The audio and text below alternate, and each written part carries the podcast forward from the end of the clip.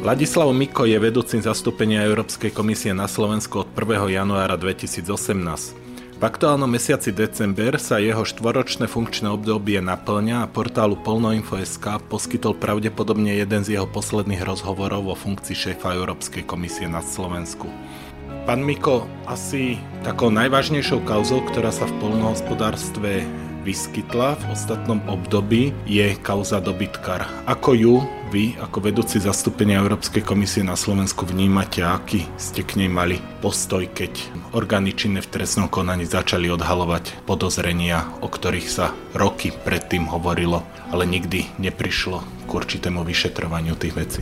Musím povedať, že vlastne od prvých dní, ktoré som trávil v tejto funkcii na Slovensku, som vedel, že v tejto oblasti je nejaký problém. Hovorilo sa o tom, niekedy trošku ako, e, že, že pod pokrývkou, niekedy, že verejne, niekedy sa to popieralo, ale proste bolo jasné, že niečo nie je v poriadku, už aj z toho, že sa ozývali hneď po mojom nástupe aj niektorí konkrétni e, súkromní vlastníci, ktorí mali problémy s tým systémom a e, musím povedať, že vlastne e, som to de facto riešil po línii kontaktov na úrovni tedajších e, ministrov alebo predstaviteľov rezortu, aj, aj agentúry. Jedna vec, ktorá mi bola jasná od samého počiatku, je, že ten systém je nastavený trošku inak ako v štátoch, ktoré som poznal dovtedy a že nebolo veľmi transparentné alebo jasné, do akej miery sa dá spolahnúť na tie údaje, ktoré ten systém poskytoval.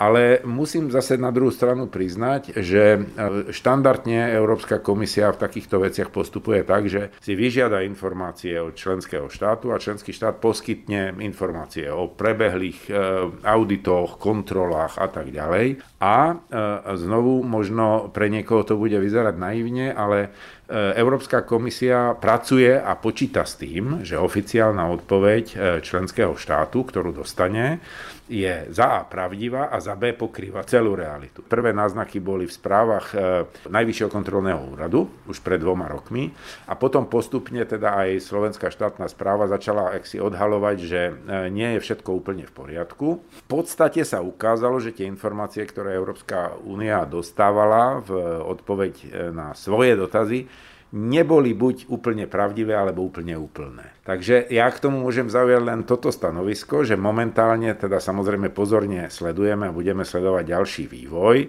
Viem, že e, naša zložka OLAF, ktorá sa zaoberá takisto vlastne vyšetrovaním v týchto oblastiach, e, v tejto veci pracuje, ale tá, to vyšetrovanie je aj v tomto, v tomto prípade neverejné, takže ja neviem vám povedať, e, ktoré všetky informácie už sú k dispozícii a spracované, ktoré ďalšie sa zbierajú, ale každopádne pozorne sledujeme aj to, ako sa to vyšetruje na slovenskej, na slovenskej strane, lebo v konečnom dôsledku sa jedná o správnu implementáciu európskych peňazí. Európska komisia na v súčasnosti kráti platby z druhého piliera. Komunikujete v súvislosti s prehodnotením krátenia európskych platieb s rezortným ministerstvom, prípadne s generálnym riaditeľstvom pre polnohospodárstvo a rozvoj vidieka Európskej komisie, ktorý naši polnohospodári poznajú pod označením DigiAgri? E, priamo nie. My vlastne ako zastúpenie v tomto nemáme nejakú aktívnu úlohu. Našou úlohou je prenašať informácie obidvoma smermi a to robíme na požiadanie, na vyžiadanie e, a informujeme e, v primeranej miere aj povedzme média, média alebo spoločnosť, pokiaľ sme dotazovaní. Ale my nevytvárame ani tie názory, ani tie dotazy. My sme skôr ten, ten sprostredkujúci element. Ministerstvo pôdohospodárstva vo svojich vyjadreniach hovorilo, že chce s Európskou komisiou komunikovať o tom krátení, keďže akreditácia bola pôdohospodárskej platobnej agentúry udelená, len vlastne toto krátenie sa nepodarilo hneď odstrániť. Neviete vy svojou nejakou váhou sa zaručiť za určité informácie tým, že ste akoby predlženou rukou komisie na Slovensku? Dá sa to vôbec uh, takto riešiť? Nemyslím si, že zastúpenie môže nejakým spôsobom garantovať uh, naplňanie požiadaviek v mene Slovenskej republiky. To nie je naša úloha. My môžeme, pokiaľ takéto garancie vzniknú, môžeme ich preniesť, ako som už už povedal a môžeme ich komunikovať a môžeme k ním dať komentár práve z pohľadu našej skúsenosti tu na, v Bratislave. Ale ja si myslím, že e, tu na je asi možno na mieste povedať, že akreditácia bola dopredu vyžadovaná ako jedna z podmienok pre, pre uvoľnenie tých platieb, ale v momente, keď sa ministerstvo dotazovalo na túto vec, tak mám vo veľmi dobrej pamäti, že bolo povedané, že áno, síce akreditácia je dôležitá, ale že bolo doporučenie ešte počkať a niektoré ďalšie procesy doladiť a dojasniť, než bude možné sa spolahnuť na to, alebo než bude mať komisia dostatočnú istotu na to, aby ten systém plne uvoľnila. A to, že sa spravila vlastne tá akreditácia ako keby hneď ako to najskôr, nenaplňa vlastne ten, ten, ten, tú reakciu, ktorú Európska komisia dávala, že ešte teda očakávame nejaký čas, že sa budú ešte niektoré veci doľaďovať a doplňovať a to ešte musí prebehnúť. Tak ja a to je čiste moja osobná interpretácia, je, že toto môže byť jedným z dôvodov, e, prečo vlastne je ten postup zatiaľ opatrný. Ministerstvo pôdohospodárstva, ale aj samotná pôdohospodárska platobná agentúra argumentovali tým, že keby nebola udelená trvalá akreditácia, tak nemôžu polnohospodárom vyplácať napríklad priame platby, čo ale paradoxne v minulom roku išlo aj za dočasné akreditácie. Z čoho si vysvetľujete takýto, takýto roz, rozpor? Naozaj by nebolo možné vyplácať priame platby, prípadne riešiť vyhlasovanie víziev, ktoré sa tiež vyhlasovali aj počas dočasnej akreditácie tak, aby sa stihli e, odkomunikovať všetky nejasnosti s Európskou komisiou? K tomu sa neviem zodpovedne vyjadriť. E, e, neviem, či tam nebola nejaká vnútorná podmienka zo strany práve DG Agri, že už ten provizorný režim sa nedá ďalej príliš preťahovať alebo proste udržiavať dlhšiu dobu čo mohol byť ten prípad a v tom prípade by bolo pravdou, že vlastne to vysí alebo stojí a pada s tou novou akreditáciou. Ale, ale to, čo pozitívne viem, je, že komisia e, vlastne v reakcii na slovenskú stranu e, upozorňovala na to, že nemá príliš zmysel ponáhľať sa s tou akreditáciou, než sa doriešia tie ostatné veci. A tak napriek tomu, že tá akreditácia sa urobila, a to je asi v poriadku, tak zrejme ešte ako to doladenie nejakú chvíľku zaberie. Tak toto je pravdepodobne tá príčina príčina toho, toho opatrného prístupu. 23. novembra schválili poslanci Európskeho parlamentu novú spoločnú polnohospodárskú politiku Európskej únie. Prečo celý tento proces e, trval tak dlho? Vieme, že legislatívny návrh bol vlastne zverejnený zo strany Európskej komisie už 1. júna 2018 schválenie nastalo v novembri 2021. Je to 3,5 roka. Skúsme si len vybaviť ten kontext ten prvotný návrh, ktorý bol predložený, bol ešte predložený predtým, než, bola, než bol vôbec schválený finančný rámec pre celú komisiu. My sme vlastne nemali rozpočet. Takže bolo jasné, že je to vlastne podmienené predloženie za predpokladu, že sa schváli vlastne e, celý finančný rámec na 7 rokov. To bola prvá vec, na ktorú sa čakalo. V momente, keď došlo k tomuto schváleniu, tak si zase pripomeňme, že došlo k pomerne veľmi dramatickej zmene politického kurzu. Nastúpil Green Deal, nové stratégie a v momente, keď sa toto začalo rozpracovať, tak prišiel COVID, ktorý, ktorý si vyžiadal zase veľké finančné presuny a nové finančné mechanizmy, nové finančné riešenia, ktoré sa museli prednostne riešiť a na ktorých vlastne celý ten zvyšok rozpočtu a potom aj teda tých jednotlivých programov závisí. Takže ono nedávalo príliš zmysel, respektíve ani členské štáty neboli pripravené na detailné diskusie e, o polnohospodárskej politike, kým neboli vyjasnené vlastne tie vstupné veci. Takže toto je ten hlavný dôvod. No a ten vedľajší dôvod je, e, že vlastne tá nová stratégia Farm to Fork preskladáva trošku tie priority a tie neboli v tom roku 2018 známe. A vlastne tá diskusia, ktorá prebiehala, bola o tom pnutí medzi tým, ako to bolo pôvodne navrhnuté a tým, čo obsahuje tá nová stratégia a do akej miery sa to podarí urobiť tak, aby pri najmenšom tá polnospodárska politika e, umožňovala, keď už netlačila dopredu tú novú stratégiu Farm to Fork. Všetci vieme, že vlastne najväčšia kritika, ktorá sa zniesla na súčasnú schválenú, teda novú polnospodárskú politiku je v tom, že dostatočne neodráža tú stratégiu Farm to Fork a Green Deal, Našťastie sa ale dá povedať, že ju nejakým spôsobom e, nebarikaduje, že teda neprekáže, že keď budú členské štáty chcieť, tak ju môžu využiť na to, aby podporili vlastne tú farm to fork stratégiu, ale nie je tam tá väzba taká, aby sa to vzájomne tlačilo dopredu čo si myslím, že je stále na zamyslenie, ale myslím si, že toto bol ten hlavný kameň úrazu, prečo tá diskusia trvala tak dlho, že sa hľadalo vlastne nejaký kompromis medzi týmito, týmito dvomi, ako starým dokumentom a novou stratégiou. Vy ste povedali o zmene politického kurzu, ktorý vlastne nastal tým zverejnením návrhu SPP v júni 2018. Tú zmenu politického kurzu je potrebné vnímať cez voľby do Európskeho parlamentu? Určite, tam e, to, predovšetkým čo sa týka Green Dealu, lebo keď ten, ten, ten návrh 2018 bol vlastne výsledkom práce ešte predchádzajúcej komisie. A, a už to má vlastne skoro všetky atributy toho smerovania e, k riešeniu problémov, ktoré máme aj dnes na stole. Len tam ešte nebola ten komplexný pohľad toho Green Dealu, ktorý to zapája do širšieho kontextu s, s celým radom ďalších stratégií. Stále to bolo spracovávané ako teda polnohospodárska stratégia samostatná. Ale teraz to musí hrať so zmenou energetiky, so zmenou dopravných múdov, so zmenou proste celej energetickej základne a tak ďalej. A, a a, takisto aj z hľadiska záväzného príspevku ku klimatickej neutralite. Predtým tam bolo viac menej tým dominantným pohľadom to, aby to bolo pozitívne z hľadiska klimatickej zmeny, aby to prispievalo, ale nebolo to v tej polohe, že bez dosiahnutia určitej efektívnosti v tejto oblasti nedosiahneme spoločný cieľ. A teraz akože to, to, toto sa muselo nejakým spôsobom odraziť. Jemne odbočím od uh, témy polnohospodárstva uh, tomu, že Slovensko patrí dlhodobo ku krajinám, kde eurovoľby zaznamenávajú asi najnižší alebo jeden z najnižších záujmov uh, verejnosti o voľby ako uh-huh. také. Je počuť hlas polnohospodárov dostatočne silno v Európskom parlamente? Nie je to často hlas ľudí, ktorí nie sú úplne naviazaní na pôdu, na produkciu, na voľnohospodárskú činnosť, lebo to je výčitka, ktorú občas počujeme na jednej strane z úst ale aj verejnosti a na druhej strane ten záujem o voľby z našej strany je veľmi nízky. To je samozrejme veľmi často tá argumentácia je trošku účelová.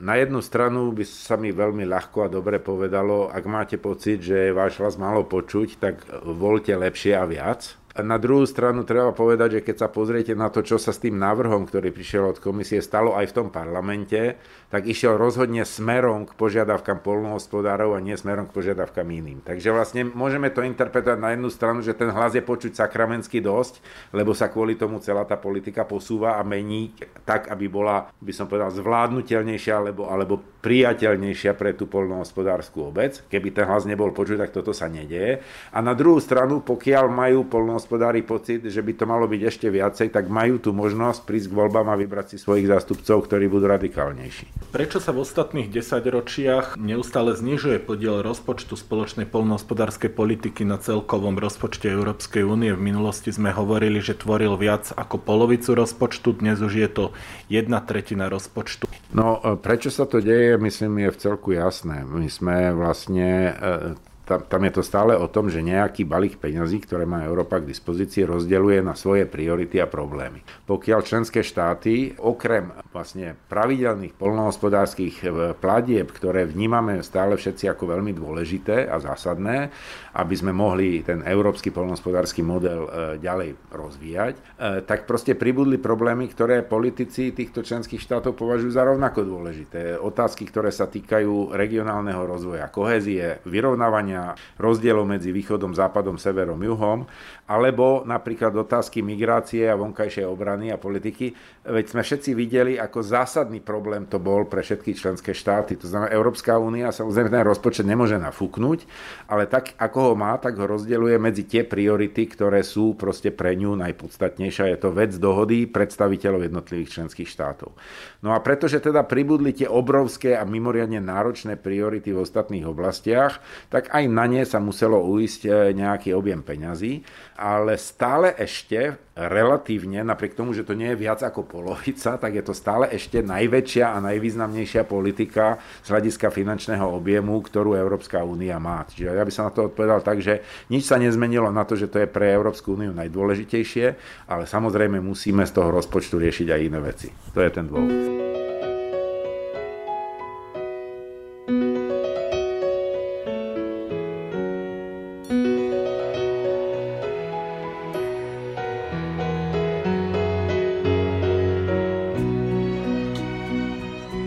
Súvislosti so schválenou spoločnou polnohospodárskou politikou na roky 23 až 27 prichádza do členských štátov viac autonómnosti, po ktorej väčšina tých členských štátov e, najmä s polnohospodárskou politikou volala.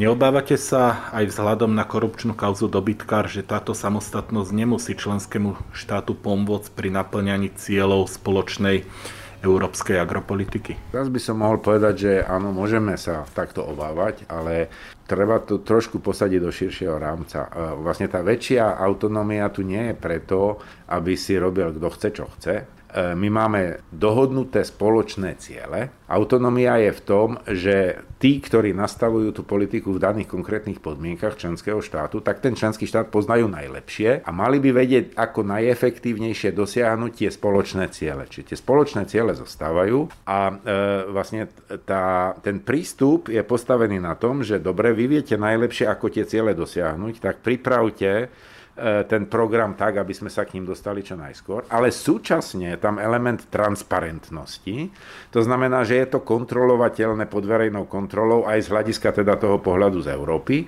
pretože tie plány národné strategické sa konzultujú s tou centrálnou úrovňou vo vzťahu k tým cieľom a potom sa budú kontrolovať, síce si ich nastavíme sami, ale tá Európska únia bude kontrolovať, či sa naozaj naplňujú. Čiže ako v tomto zmysle by ten systém mal byť efektívnejší, lebo lepšie odráža tú znalosť konkrétnych problémov v danom území, ale súčasne je, pretože je transparentný, pretože je verejný, tie, tie vlastne to, čo ktorý štát navrhne a bude robiť, tak sa nejakým spôsobom vo vzťahu k tým cieľom odobrí na európskej úrovni a bude sa voči tomu, ako si to ten štát sám nastaví, kontrolovať. Spomenuli ste strategický plán, čo je vlastne domáca úloha Bruselu pre jednotlivé členské štáty. Ako vnímate, že si Slovensko plní túto, túto úlohu? Ja by som úprimne povedal, že teším sa na to, až konečne uvidím návrh toho strategického plánu. Ja ho vlastne stále ešte nepoznám. Viem, že ku koncu tohto roka by mal uzrieť svetlo sveta nejaký základný draft. A na druhú stranu chcem povedať, že súčasné ministerstvo podhospodárstva pod vedením pána ministra Vlčana v tomto je komunikatívne, je otvorené. Dostali sme možnosť vlastne konzultovať alebo komunikovať tie vstupné materiály, vrátanie svod analýzy. Takže pri najmenšom lepšie povedomie o tom procese, že beží. Ale e, aké budú jeho výsledky, to teraz nemôžem komentovať, lebo ja som ten návrh ešte nevidel. Verím tomu, že po toto je skoro by som povedal z mojej strany natoľko opakovaná mantra. Sami viete, že na všetkých aktivitách za posledné 3 roky ja som strategický plán proste zmenoval ako naprostú prioritu a vnútorný obrovský záujem Slovenskej republiky, aby dobre bol napísaný, lebo od toho sa bude odvíjať všetko ďalšie a už nebude možné sa vyhovoriť na Brusel, že to oni nám povedali. My si to nastavujeme, že to je absolútne kľúčová vec tak ja dúfam, že, že tento opakovaný hlas, ktorý ide aj z našej strany, že nakoniec povedie k tomu, že budeme mať ten plán štrukturovaný dobre a že to povedie k zlepšeniu. Čo to znamená, aby bol dobre napísaný ten strategický plán? Čo očakávate od slovenského polnohospodárstva? Celé to vychádza najprv e, ako každá, nechcem teraz povedať liečba, lebo nechcem hovoriť, že sme chorí, ale e, každá situácia musí vychádzať predovšetkým najprv zo správnej diagnózy. Čiže definovať, kde sú tie problémy a potom vlastne, keď mám stanovený cieľ a viem, kde sú problémy, tak viem definovať vlastne cestu, ako sa k tomu cieľu dostať a tie problémy prekonávať. A niektoré tie problémy sú dlhodobo u nás známe, e, rozdrobenosť majetkovej držby, vlastnícka štruktúra aj z hľadiska, by som povedal, možnosti získania pôdy, veľký podiel prenajatej pôdy, príliš veľké hony, štruktúra výroby, ktorá je do značnej miery orientovaná na komodity a na vývozy miesto na potraviny a na teda pridanú hodnotu. To sú všetko veci a potom samozrejme to, čo som zatiaľ menoval, sú vlastne také tie polnohospodárske kategórie, ale ešte musíme k tomu pridať manažment krajiny a jej fungovanie, vodozádržné schopnosti, kvalitu pôdy a jej udržiavanie a tieto veci, ktoré majú skôr by som povedal ten širší dopad, či už klimatický alebo environmentálny. To sú všetko veci, ktoré sú problémom a ktoré sa odrážajú aj v tých cieľoch a teraz ja teda očakávam, že na tieto veci budem vlastne v tom strategickom pláne vidieť jasné nástroje, ako ich ideme zlepšovať. A veľmi dôležitá vec je, že v minulosti dosť často e, celá tá poľnohospodárska politika bola založená na viere, že určitý postup, určitý zvolený ja neviem, zvolená agrotechnika alebo zvolená štruktúra výroby a tak ďalej, že má ako automatický dopad zlepšenie týchto parametrov. Ja očakávam od tej stratégie, že tým mer- meradlom nebude ten postup, akože toto sme urobili, tak už to musí byť dobre, ale že bude ten výsledok, že sa budeme dívať na to, ako to naozaj dopadá a že tam budú teda indikátory, ktoré sa budú dívať na reálne dopady a nielen na to, či si sme odfajkovali, že takto sme používali túto technológiu alebo tento postup. Je k úspešnému národnému polnohospodárstvu okrem okrem európskych e, prostriedkov nutný aj záujem štátu cez e, vlastné zdroje? Absolútne áno, jednoznačne. E, nejde vždy nutne len o peniaze, ale aj o peniaze, ale ide predovšetkým o ten celkový prístup. Rozumiete, keď chceme riešiť napríklad vodný režim krajiny, tak nemôžeme robiť len jednotlivé opatrenia, pretože to po nás chce Európa, ale to musí zapadať do nejakého systému. Musí to byť v súlade s vodohospodárskou politikou, musí to byť v súlade e, s tým, aká je nastavená cenová hladina za vodu, e, akým spôsobom sú veci monitorované, ako to funguje v iných oblastiach, kde potrebujeme tú vodu dostať alebo naopak nedostať. E, čiže to musí byť previazané a to je možné len na úrovni národných politík.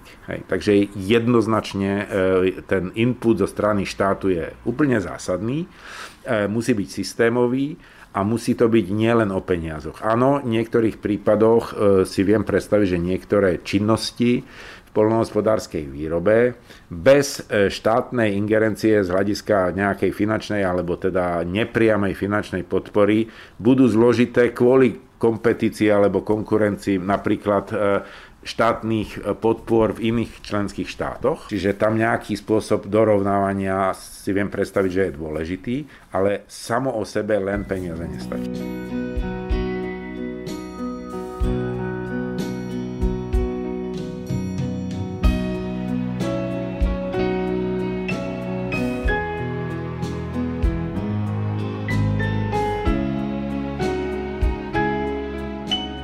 Roky spolu hovoríme o polnohospodárstve, konkrétne 4 roky, odkedy ste sa stali šéfom zastúpenia. E, rok predtým si spomínam, že ste na festivale Agrofilm vyhrali hlavnú cenu za váš snímok, ktorý sa venoval kvalite pôdy. Ja mám voči vám jednu takú vyčitku, lebo napriek tomu, že sme absolvovali spolu nespočetne diskusy, tak nikdy sme sa o kvalite pôd nerozprávali. Aká je slovenská pôda? Ja by som povedal takto, že v tých našich diskusiách počas 4 rokov sa vlastne ten problém e, e, nesie tak implicitne ako červená nitka skrz všetky tie problémy, čo riešime. V skutočnosti je to tak, že keď zvolíme správne postupy, keď budeme sledovať aj tie environmentálne ciele, tak sa to nedá urobiť ináč, než cez sledovanie kvality pôdy, akým spôsobom s ňou nakladáme a či ju zlepšujeme, zhoršujeme alebo aspoň udržiavame v priateľnej kvalite. Takže áno, explicitne sme to nepreberali, ale implicitne vlastne je to súčasť celej poľnohospodárskej politiky a vôbec prístupu k životnému prostrediu a k manažmentu krajiny. Slovensko je krajina obrovských extrémov, čo sa týka práve tejto otázky. Máme tu totiž ešte stále niektoré oblasti, ktoré nie sú väčšinou polnohospodársky využívané, ale kde máme e, tie prirodzené a funkčné ekosystémy a kde máme aký taký muster alebo porovnanie, že ako to môže vyzerať, keď tá pôda je zdravá a funguje tak, ako má.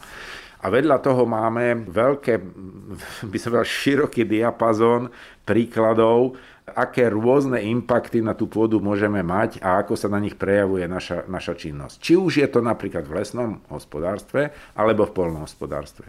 A to, čo je jasné, je, že to veľkoplošné polnohospodárstvo na tých, eh, by som povedal, najúrodnejších plochách u nás, či už to je teda eh, Podunajská alebo Východoslovenská nížina, niektoré ďalšie miesta, jednoznačne ukazuje tie rizika intenzívneho využívania pôdy z hľadiska jej degradácie a tie príklady veľmi degradovaných ohrozených pôd, aj vysoko ohrozených, povedzme erozne a podobne tu máme. Pre mňa Dobrým signálom je, že zhruba druhý rok po tom, čo som tu e, začal pôsobiť a kde som vlastne aj túto problematiku nejak dával najavo, tak sa mi začali ozývať polnohospodári zo Slovenska, ktorí sú si už tohoto problému vedomí a už nejakým spôsobom prispôsobujú svoje hospodárenie. Napriek tomu, že ich hlavné ciele sa nelišia, že tam je produkcia potravín, proste ekonomika a tak ďalej.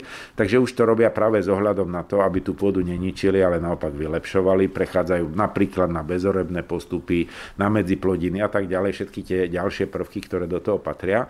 A pre mňa je veľkým potešením, že za prvé pre nich e, aj ten film, ale hlavne ten prístup, ktorý je v ňom prezentovaný, bol inšpiráciou a že sa to začína postupne objavovať aj v polnohospodárskej praxi. Takže mne zostáva len dúfať, že práve teraz tá zelená dohoda a, a nová stratégia Farm to Fork, ktorá má explicitné ciele, napríklad čo sa týka minerálnych hnojí, čo sa týka pesticidov a tak ďalej, ktoré práve vedú mimo iné i k tomu, aby sa prestala zhoršovať prvom kroku a potom prípadne začala zlepšovať kvalita a štruktúra našich pôd, že, že je to obsahom tej stratégie, takže ja mám nádej, že sa to začína posúvať zase naspäť tým správnym smerom. Povedali ste, že bezorebné technológie sú takým svetlým alebo dobrým príkladom orba je zla pre pôdu? To, takto sa to práve nedá povedať. E, ja vždy na to upozorňujem v tých diskusiách, že veľmi záleží na tom, v akých podmienkach, čo robíme a čo je našim cieľom a hlavne aj na akých pôdach sme.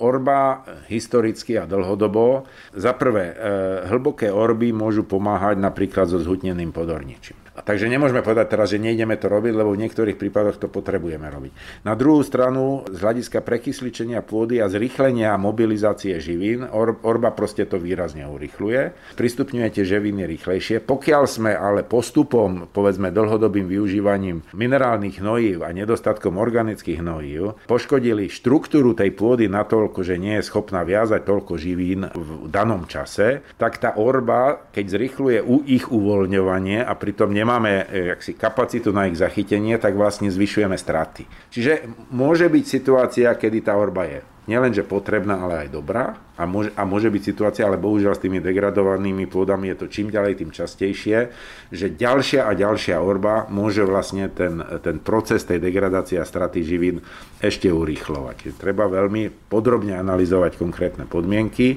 a podľa toho sa rozhodnúť.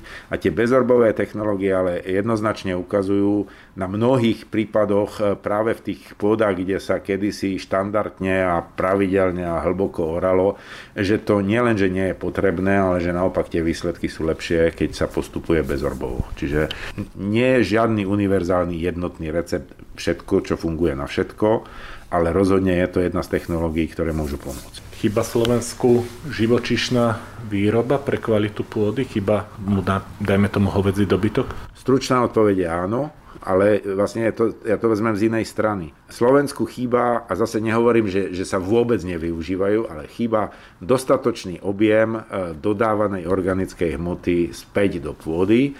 Chov hospodárskych zvierat je jeden z tých najtradičnejších, najtradičnejších zdrojov tej najkvalitnejšej organiky, ktorá sa môže vrácať. A to z toho dôvodu, že tie ostatné alternatívne postupy typu zelené hnojenie, e, medziplodiny a podobne, alebo aj komposty a tak, môžu mať pomerne zásadný problém e, s pomerom uhlíka a dusíka. Zatiaľ čo v tých živočišných exkrementoch vlastne ten dusík je k dispozícii a pre rozklad a obrad organickej hmoty v pôde a navrat živín je práve tento pomer dôležitý. Na druhú stranu je chov hovedzieho dobytka alebo vôbec živočišná výroba samozrejme problémom z hľadiska klimatického produkcie skleníkových plynov, e, či už kvôli vysokému podielu tých jadrových krmív práve s vysokým obsahom dusíka a produkcii metánu a tak ďalej. Takže ja by som povedal na jednej strane, potrebujeme tie zvieratá, potrebujeme organickú hmotu exkrementy, potrebujeme maštálny hnoj, ale súčasne potrebujeme, aby boli čo najmenej intenzifikované, to znamená, že my by sme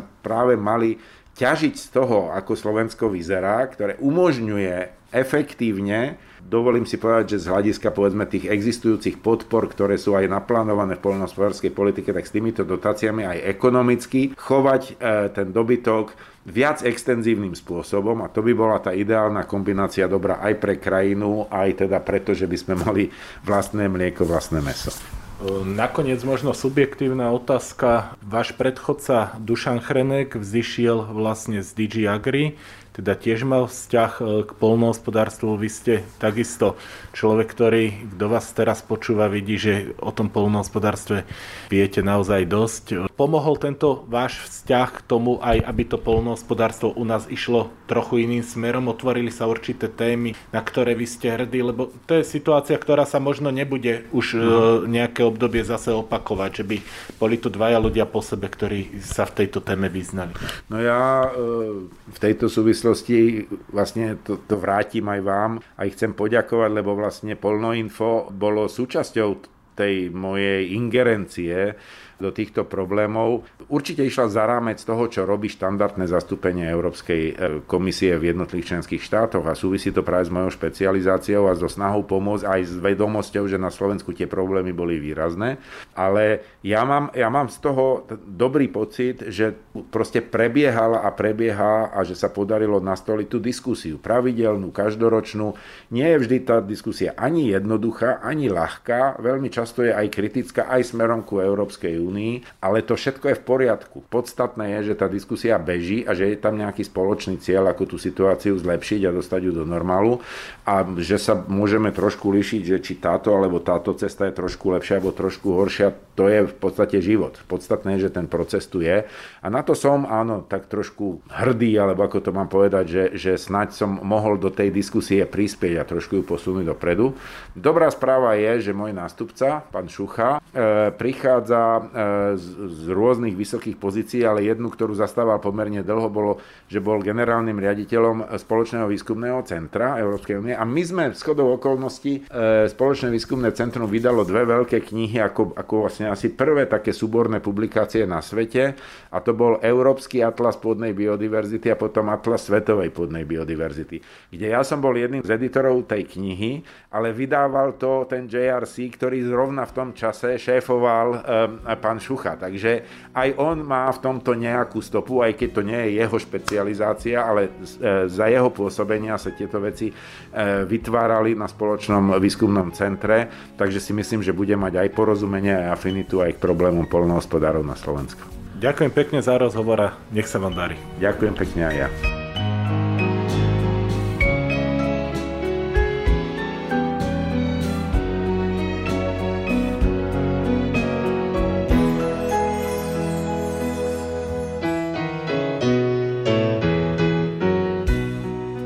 Financované z programu Európskej komisie IMCAP zameraného na informačné opatrenia týkajúce sa spoločnej polnohospodárskej politiky EÚ.